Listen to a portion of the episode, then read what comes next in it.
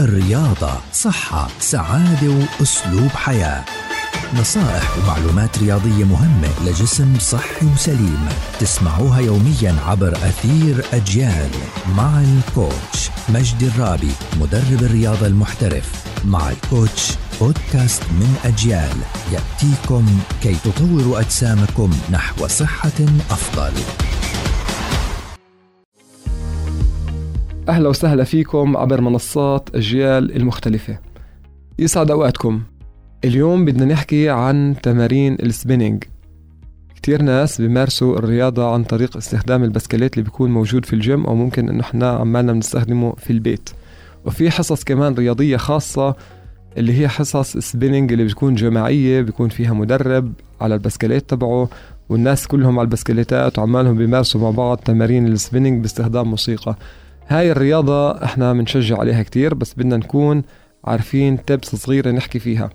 إذا كان عندنا لا سمح الله أوجاع في منطقة الركبة فإحنا بنتجنب هاي التمارين كليا. يعني إذا في ناس عندهم وجع في الركبة فإحنا بنحكي لهم إنه وقفوا بهاي الفترة ال spinning كليا لحد ما عندكم الركبة تتحسن وترجع لوضعيتها الطبيعية.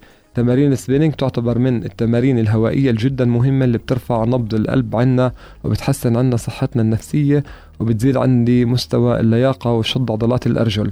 بس زي ما حكينا بدنا نكون حريصين دائما إذا عندنا أي أوجاع في الركب نتجنبها. قديش الفترة اللي ممكن أعملها في اليوم لا تتجاوز ال 40 دقيقة. يعني إحنا بنحكي للناس إذا أنتم بدكم تعملوا spinning لا تتجاوز 40 دقيقة حوالي 3 أو 4 أيام في الأسبوع. إحنا عندنا المقاومة قديش نحطها بدنا نحاول إنه ننوع في المقاومة اللي موجودة في البسكليت. بنشوف عندنا الجهاز اللي بنقدر نرفع عنا المقاومة نخليها إنها يعني صعبة أو سهلة بتكون سريعة. فبدنا نحاول خلال التمرين تبعنا ننوع بين الصعوبة والسهولة بين السرعة والبطء. بدنا نركز دائما على صحتنا وإحنا بنمارس هاي التمارين. نتمنى الصحة والسلامة للجميع. In sports we share love.